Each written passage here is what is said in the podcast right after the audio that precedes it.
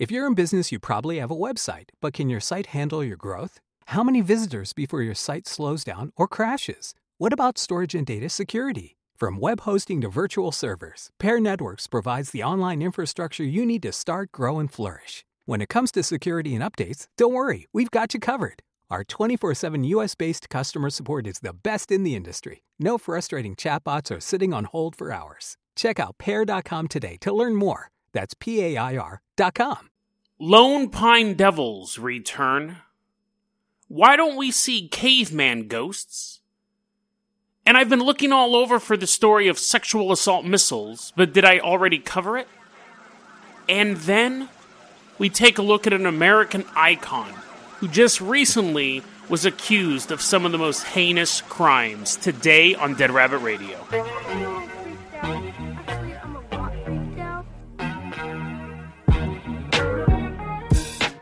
Everyone, welcome back to another episode of Dead Rabbit Radio. I'm your host, Jason Carpenter. I'm having a great day. I hope you guys are having a great day too.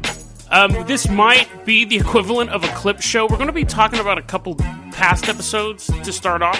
And for two reasons. One, I've gotten a lot of interesting feedback lately. Two, I'm coming down really hard off of nicotine. I had to give up the lozenges. I couldn't do the keto. I struggled. I lost, it took me like three weeks to lose like three or four pounds. It sucked, and I wasn't eating enough. The lozenges, the nicotine lozenges, was giving me just enough sugar to keep me out of ketosis, and I wasn't eating enough, and it was just nasty. So I'm on the patch. I haven't had a nicotine lozenge now in probably about 15 hours, and I feel all I can do is eat and sleep. I've basically reverted to a uh, a caveman, and we'll talk about that in a second. But yeah, the patch gives me 21 milligrams of nicotine for 24 hours. I normally take 10 milligrams of nicotine in an eight hour period. So I'm feeling it. I'm feeling it, but I want to get an episode out for you guys. I enjoy doing this show. Definitely wanted to do it. But this episode is pretty much the podcast equivalent of a clip show. But I hope it's entertaining because the stuff we're going to talk about really had me thinking. The first thing we're going to talk about, though, is this happened really recently, maybe like a day or two ago. I got a comment on my YouTube channel about my episode. It was episode 198, Attack of the Lone Pine Devils. And that was a story about a, supposedly there are these winged bat creatures up in the Lone Pine Mountain, which is a mountain in California. And it all it all hinged on this uh, tale of this guy from like this missionary from like the 1800s who went up there they were throwing a giant rager during this expedition, and he hid in his tent, and everyone chopped down all the trees, and that's why it's called Lone Pine, because they only left one. They had a huge bonfire, and these winged demons showed up and killed everybody. And there had been sightings since of these things. And I have, like I do on my show, I put the links this is where I'm getting this information. Yesterday or the day before, I got 24 robbers came knocking on my door. No, yesterday I got a comment on YouTube video for that one. That came out grammatically weird. And it was from Chop Top. And Chop Top said, this was his exact message. And I kind of woke up to this. It said, as far as I can tell, the Lone Pine Mountain Devils were created for a YouTube video called Mountain Devil Prank Fails Horribly. Can't find any reference to it before the posting of that video. And I was like, what? And so I watched the video. It's a short film about a group of guys that are trying to pull a prank on their friend they go to Lone Pine Mountain, and the prank goes horribly. A bunch of flying creatures show up and kill the friends. And they're basically short filmmakers. They ended up doing a segment for VHS, the horror movie compil- compilation. But I watched the short film. I was like, oh, that's pretty interesting. And the short film came out in May 2010. And Chop Top is right. There is not a single reference to these creatures before May 2010. After May 2010, you start to see it. You see the video come out, later on you see these articles. But before May 2010, there's no reference to these things whatsoever. I went back to my trusted guide, the National Directory of Haunted Places, because when I covered Lone Pine, I covered two stories. One, about the woman whose house was under assault by a bunch of ghosts, and that is listed in the book, which was published in 1999. That is also listed on the web, but in the book, it is there's no mention of these flying creatures. And supposedly this account came from the 1800s, and this book did the research in the area and were only able to come up with the story of the ghosts assaulting the house. The reason why, and I'm not doing a correction. Thank you, Chop Top, for pointing that out, and I acknowledged him, but I'm not doing a correction. Even though I probably should, I don't normally do corrections unless I make an egregious mistake. This one I just find fascinating because this shows the level of myth making in our society.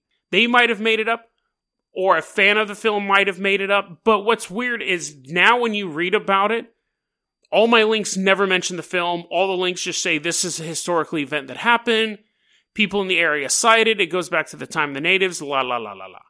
So I find it fascinating how quickly myths are formed. Because if Chop Top had never sent this to me, I never would have known. It's something from nine year, a short film from nine years ago, basically started this myth. And I found out about these things on a cryptid website. And going forward, unless someone like Chop Top or now you guys hear this cryptid myth, unless someone steps forward and goes, oh, no, no, no, no, that was based on a short film. There's no evidence of this ever existing before the short film. This is going to be a cryptid that will continue to grow. The legend will continue to grow. Sometimes I will take an unsatisfactory answer over who knows. And that's what this is. It's a, it's funny because it's an unsatisfactory answer because the monsters don't exist but it's also to me extremely fascinating because of the element of some kids created a short film and they, that creature is now a recognized cryptid that's covered on podcasts, covered on YouTube channels, covered in cryptid websites, and it's all because of these three, four young dudes making a short film. Blair Witch could have been that same thing if that was a more underground film that movie was like a cult film instead of wide release in the theater, there'd probably be a lot of people who believe in the Blair Witch. There actually probably is a lot of people who still believe in the Blair Witch. But thank you, Chop Top. I found that fascinating that you found that out. For all I know, Chop Top's one of the people who made the movies, but or he could just be the fan of the movie, or he could have just wanted to try to do more research. But I find it fascinating nonetheless. Now let's talk about two other episodes here. So I got an email from a gentleman named Austin. And he was talking about two different things in this email. The first off was when I did the story about the grinning man. The grinning man who I, that's the one episode I didn't write down when I was taking my notes, but it was a fairly recent episode. It was the grinning man of Scotland where he would like magically appear in front of women and he would be doing weird stuff. He'd be like rubbing his chest. He'd be like running in place and only women saw him and they only saw him in this very, very limited geographical area. And Austin says, you know what? And, and let me say this too. This is a bit of a correction too. And, and Kaylee on YouTube picked this up as well. I kept calling it the grinning man. He's technically called the gurning man, which I guess is a di- he would smile, but he also made these weird faces, and that's a different thing called gurning. So it's super. I thought gurning was like a slang to like a Scottish term for grinning because they just can't pronounce stuff right over there. But Kaylee was like, no, no, no, they're two separate things actually. A gurning is more like a scrunched up face. So there's a lot of corrections on this episode, but Austin said, What if the grinning man, we'll just keep calling him that, this guy who appears in front of women and seems to like be doing this salacious stuff in front of them and frightening them? Austin goes, What if that is a practicer of Mubobobo? Now, Mubobobo was a magical sexual assault spell that I covered in episode 191 where women in Zimbabwe were saying that they were being psychically raped to the point where they were physically feeling the sensation of rape. And the police were arresting, throwing people in jail for this crime. They're like, oh yeah, we know what that, like women would be like, yeah, I was just sitting in this DMV office and I felt myself get penetrated. And the cops are like, oh yeah, we know what that is. We know what to look for. It's a problem over there in Zimbabwe, is this. And he goes, what if the grinning man is an other type of magic user who does that? because he only appeared in front of women and it was in a short geographical area. And it's interesting because I hadn't made that connection.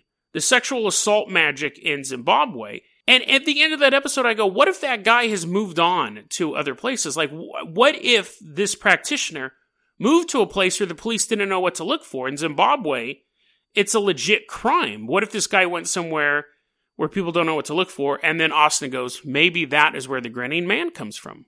That might be true. You have the same.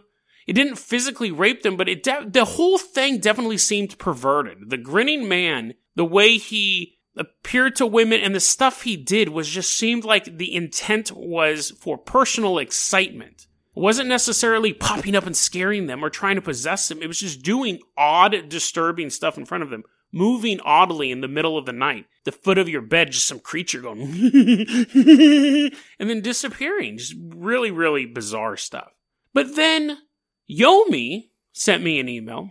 But see, then Yomi goes, let's talk just about the Mubobobo. I love saying that. Let's just talk. It's a horrible, horrible crime.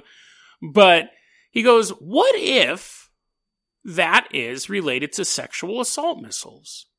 Now, sexual assault missiles is a mystery that I've been searching for really since the beginning of the show and have never made any headway. What is sexual assault missiles, you ask? I don't know. It's on the conspiracy theory iceberg, and I've never been able to find anything for it. And he goes, What if Mubobobo is related to that? Now, I don't know, but it does give me an interesting angle to look at it might be a little bit of the break I need. Maybe it is related not just to a physical missile, but some sort of sexual assault magic missile. Something I was thinking more of like a weapon system. A lot of people have said maybe it's the gay bomb, which is a bomb the military tried to invent. They would drop on people and it would release pheromones and start making the soldiers bang each other. And I thought maybe, but the gay bomb is pretty well known. I've read multiple articles on that over the years. So I go, I don't really think it's that, but Yomi may actually have a step in the right direction. Sexual assault missiles. So we'll keep looking at that. I know this is feeling like a clip show. I really, guys, hope you are enjoying it. I, I, I again, I find all this stuff really fascinating. And I, I think it's interesting. I get a lot of story recommendations from you guys. I also get a lot of really cool emails from you guys. So I really like to take this opportunity to kind of go through them. Now, I mentioned this on an earlier episode as well. This is kind of less of a clip show and more of a, a new story. So if you haven't listened to any of those episodes, one, I'd recommend them. All those episodes we've talked about are actually really good episodes. I really like those ones. But in Austin's email, he talked about the Mubobobo and the Grinning Man. And then he goes this. He goes, You've talked a lot about ghosts in the past and things like that. Let me read you this this part of the, his email here. My idea regarding ghosts, my idea is that a lot of ghosts we see are caused by human emotion. In particular, very strong emotion or the gradual buildup of emotion over time.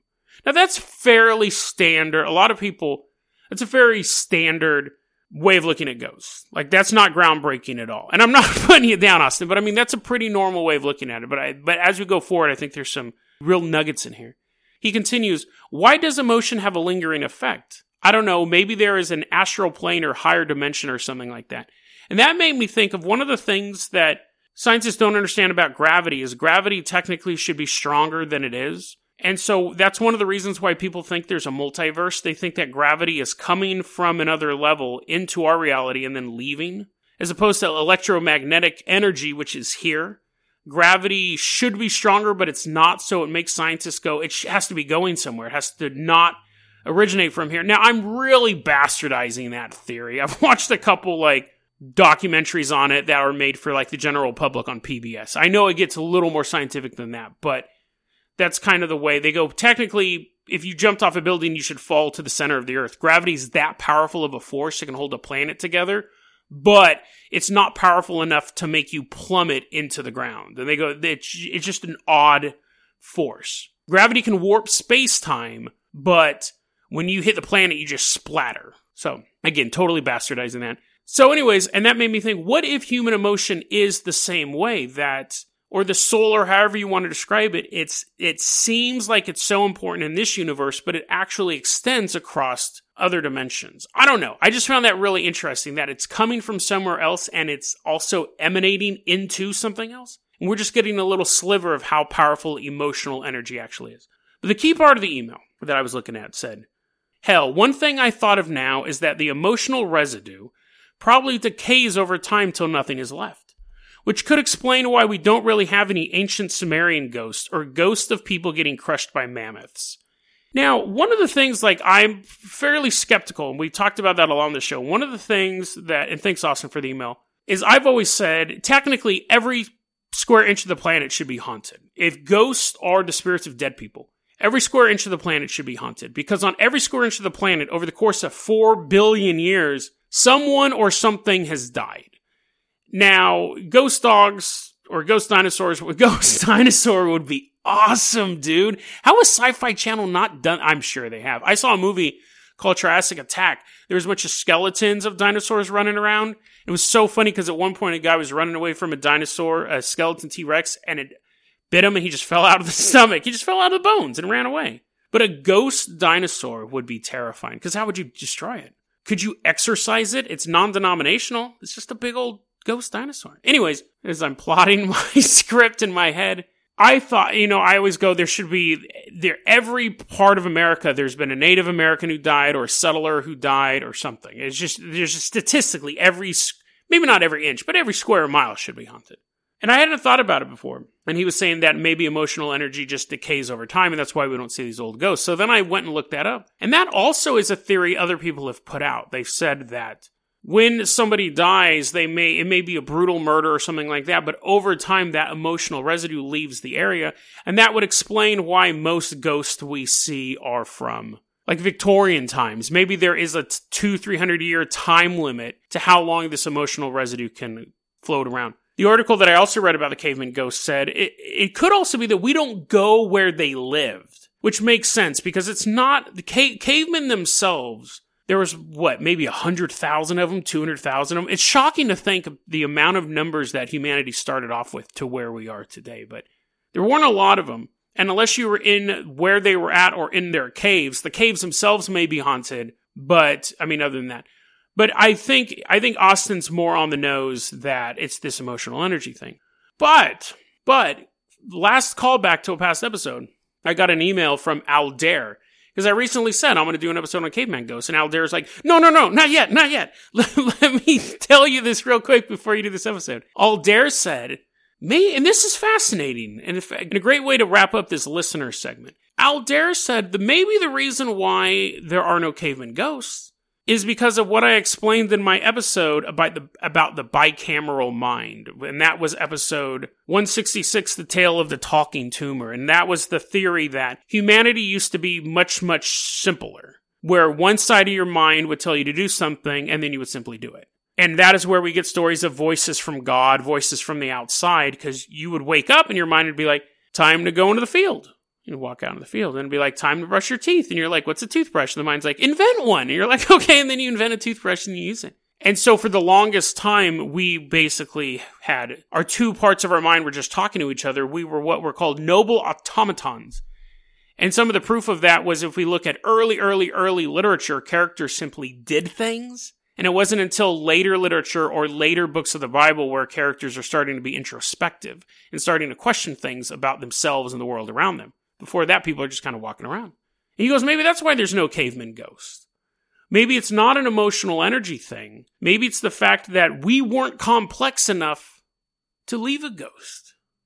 Fascinating stuff. You guys always impress me. I get a lot of emails from you guys. So thank you, Aldair, and thank you, Yomi, and thank you, Austin, and thanks everyone who's ever sent me an email. I get a lot of really cool emails from you guys. I got an email from Rabbitfish. He was actually on vacation and he drove up through Hood River, which is kind of cool because I'm thinking, you know, I'm making this podcast and here's this guy on vacation. He just drives through the town and he's like, it's like seeing, seeing this place that to me, Hood River is so creepy and dark. And I don't think I've ever really been able to convey that on the show to me, it is like this location on the border of the odd. It's quite, it's quite weird up here.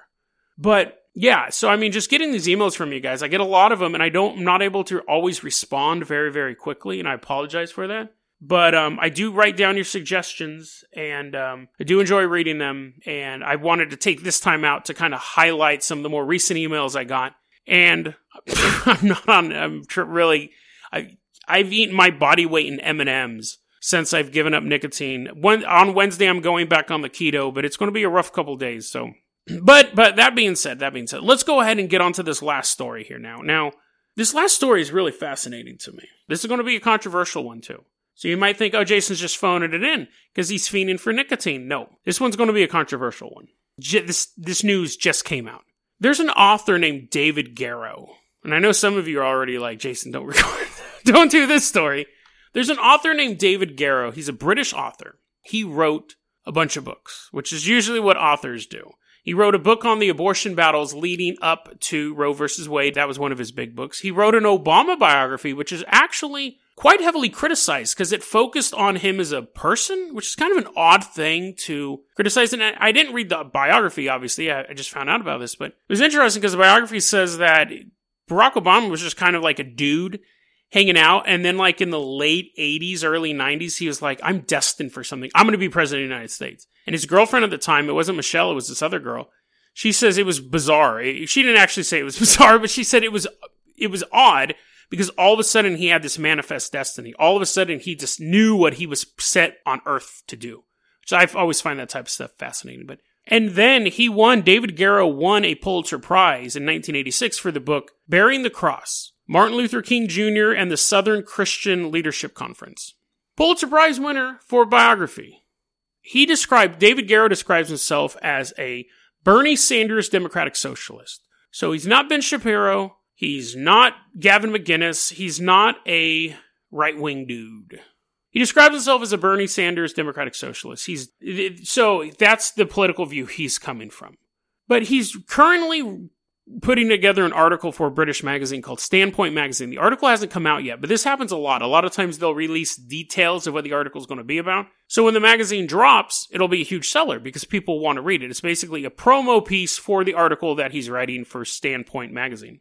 Back in January of 1964, Martin Luther King Jr., Reverend Martin Luther King Jr., if you don't know who he is, civil rights pioneer, helped lead the boycotts, Rosa Parks. I mean, I'm trying to boil it all down in a couple sentences here because only got like 10 minutes left.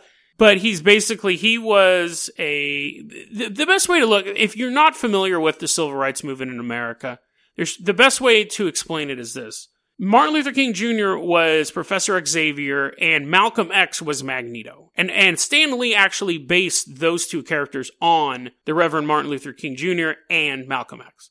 If I don't want to say this, but if you consider the African American community the mutants, that comes sounds really. But what I'm trying to say is that that the struggle, the struggle, where you had one guy who was super militant, which was Malcolm X, and then you had one guy who was like, "No, we can work with people to get what we want. We can live together." Professor Xavier's dream of how the mutants were going to be in society and then uh, Malcolm X is Magneto. Now, I've always been a big fan of Malcolm X. I still am a big fan of Malcolm X. I read his autobiography. It is an amazing book. It's full of just he quips the whole time. It's basically like the as serious as the subject, subject is that he's talking about. The stuff he comes up with is gold. Oh, I love that book. Autobiography of Malcolm X is a great book. But uh, basically, and one of Malcolm X's arguments was, "Hey, man, you can either choose my path of militant violence, or you can go with uh, King's path of peace." And America decided to go with King's path. Now, both Malcolm X and Martin Luther King Jr. were assassinated, and both of them under incredibly suspicious circumstances. But that that's kind of the overview of Martin Luther King Jr.'s place in the civil rights struggle. He believed that the blacks and the whites could get together. Like, could be friends. I had a dream speech. He's the guy who did that. It's you're thinking, Jason, you're an idiot. Why do you think this is an international show too? A lot of people listen to. The, I only get sixty percent of the audience from America, so sometimes I have to do overviews. There are people in other countries who aren't aware of that, so who aren't aware of Martin Luther King Jr. Anyways, the point is, is that Malcolm X was held up as this militant leader who would not shy away from resorting to, at, at the very minimum, threats of violence. He was constantly talking about blowing people up. He would say stuff like, a white liberal would walk up to Malcolm X and say, How can I help you? And Malcolm X would go, You can help me by joining the Klan, taking a revolver to the next meeting, and killing as many of them as possible. That's the only way you can help me as a white person. So he was not, he was, did not shy away from violence. Martin Luther King Jr presented himself as someone completely different. Now, Martin Luther King Jr. always had two rumors following him around his entire career. One, he was a communist, and two, he cheated on his wife. Now, both of those things, the communist thing obviously really made the government nervous back then.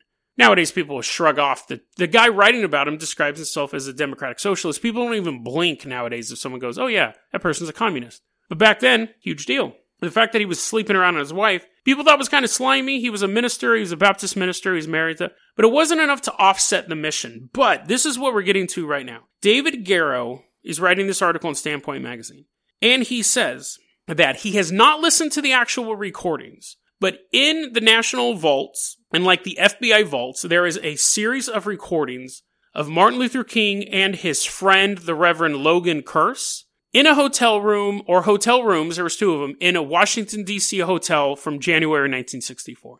The recordings will be released in the year 2027, but the summaries of the recordings are available now. And David Garrow and David Garrow began going through these summaries of these recordings. And what he found will, if true, will forever ruin the name of Martin Luther King Jr. Everything I'm about to say is alleged. We all learned about him in high school. We have a Martin Luther King Day where we get the day off. Elementary school kids love him. High school kids love him. He's an icon, man. Orgy at the hotel. Him and his minister friend banging a bunch of chicks. It's all recorded on audio. So what, Jason? A lot of people are banging dudes. they weren't banging dudes. I mean, a lot of dudes are banging chicks. Yeah, you're right. N- not a, not a huge deal. In the transcripts, it says, in the summaries, the FBI agents say it was, they engaged in acts of degeneracy and depravity, which, I mean, makes you think the worst of the worst. But again, these were 1964, these were agents in 1964 who, back then, oral sex may have been depraved. So, making excuses? Sure. Yeah, you know. Having an orgy in a room with your best friend and a bunch of chicks who went to the best friend's church, it's bizarre. It's not something you want to do but it's not earth shattering. In the recordings, apparently a woman doesn't want to do it, and Martin Luther King Jr. says, It'll be good for your soul. Ah, it's a little slimy. But even that's not enough to start tearing down street signs with his name on it. The day before that, though, the day before the orgy, if true, if this allegation is true, the day before the orgy, a woman came over to the hotel room. This is all audio recorded, and we'll find out in eight years. There's an audio recording of Logan Kearse the FBI document. So what happens is these women come over and King and Kearse start talking about like which women's they should do what to. And I'll just read this part of the article. In King's hotel room, the files claim they then discussed which women among the parishioners would be suitable for natural and unnatural sex acts. And then the FBI document says when one of the women protested that she did not approve, the Baptist minister immediately and forcefully raped her as King watched. He's alleged to have looked on, laughed, and offered advice during the encounter. FBI agents were in the next hotel room monitoring the wiretap live, and they didn't go in. They just sat there and listened to it. I mean, obviously, the FBI at the time wanted to take King down. Is it possible that these summaries are fake? Yes. Apparently, according to David Garrow, according to these articles, the FBI then sent a copy of the recordings to Martin Luther King Jr. with a letter saying that this will completely ruin your your your future and you'll always be known as this horrible sex dude. You should kill yourself just to make it right. You should kill yourself so nobody ever finds out. And obviously he didn't. He was assassinated 5 years later, but they obviously had an axe to grind with him at the time. Is it possible that these summaries are overblown? Yes. Is it possible that these summaries are completely falsified, trying to uh, get, you know, trying to get approval from higher ups to take out Martin Luther King, say, look at all this horrible stuff he did? Uh, yes. But anyone like any anyone higher up in the government would say, "Oh my god, this is horrible. Can I listen to the audio?" So they would have to produce some sort of evidence. I don't know though. I personally don't know if these are true. The summary, the whole, let's say this. It's possible that the summaries are completely false. David Garrow is totally making the whole thing up. Totally 100% possible that everything's made up. It could be that the summaries are getting cherry picked and some of them are bad and the media is running with it. That's possible too. David Garrow, though, doesn't seem his book from 1986 about Martin Luther King Jr., Pulitzer Prize winner, doesn't seem like he necessarily has an axe to grind with this dude. He does say, David Garrow is quoted as saying, it poses so fundamental a challenge to his historical stature as to require the most complete and extensive historical review possible. And he said when he was going through these summaries, he was like, yeah, I know he's a slime bag. I've always heard rumors that he was cheating on his wife and stuff like that.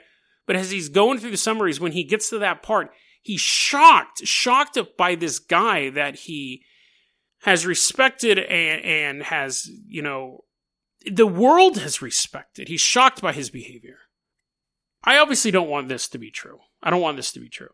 And I, I'm fairly skeptical that it is. However, the only thing that makes me think that it could be true, because I have to weigh the FBI had a bone to pick with them. What makes me think it could be true is the source it's coming from, who is uh, more left wing. He had wrote a Pulitzer Prize winning biography on this guy. It'll be what we'll have to do is we'll wait till the Standpoint article comes out and David Garrow starts doing interviews where he's able to be questioned and he can give more information. He may come out and say, listen, the articles that ran with it originally, they were kind of taking some stuff out of context that really wasn't the, what I was trying to say. This actually didn't happen. This didn't happen. It was da da da da da. Clickbait, clickbait. It's possible. But if he comes out and says, no, this is true, here's the summaries, look them up yourself.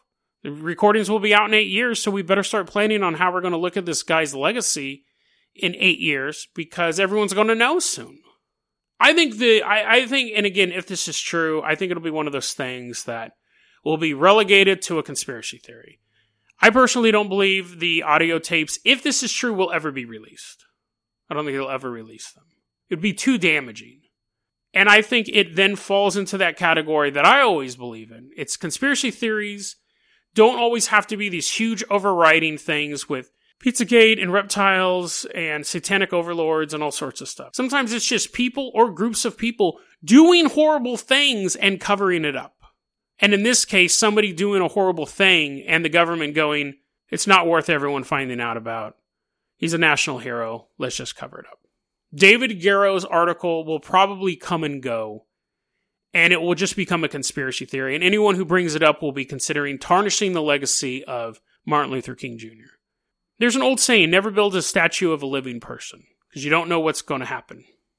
But when people are 50 years dead, and we're still getting revelations like this, it really makes you question who do you build statues of? Who do you name streets after or make holidays after? We may never fully know what happened in that hotel room in January 1964. Logan Kearse has passed away. Martin Luther King Jr. has passed away. We may never know the full details if those tapes are never released. And we may never know the full ta- details if they're released. We don't know if they were edited or anything like that. But one thing is clear humans are complex. That's not an excuse. If this is true, that's not an excuse at all. But humans are complex. And we can deify people and memorialize people and hold them up as lofty ideas of how humans should behave. But at the end of the day, they're still just people. People can be both good and evil. People can give both love and hate. And no amount of dreaming can ever change that. deadrabbitradio at gmail.com is going to be our email address. You can also hit us up at facebook.com slash deadrabbitradio. Twitter is at Jason O. Carpenter.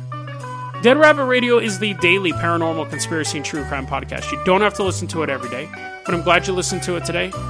Have a great one, guys.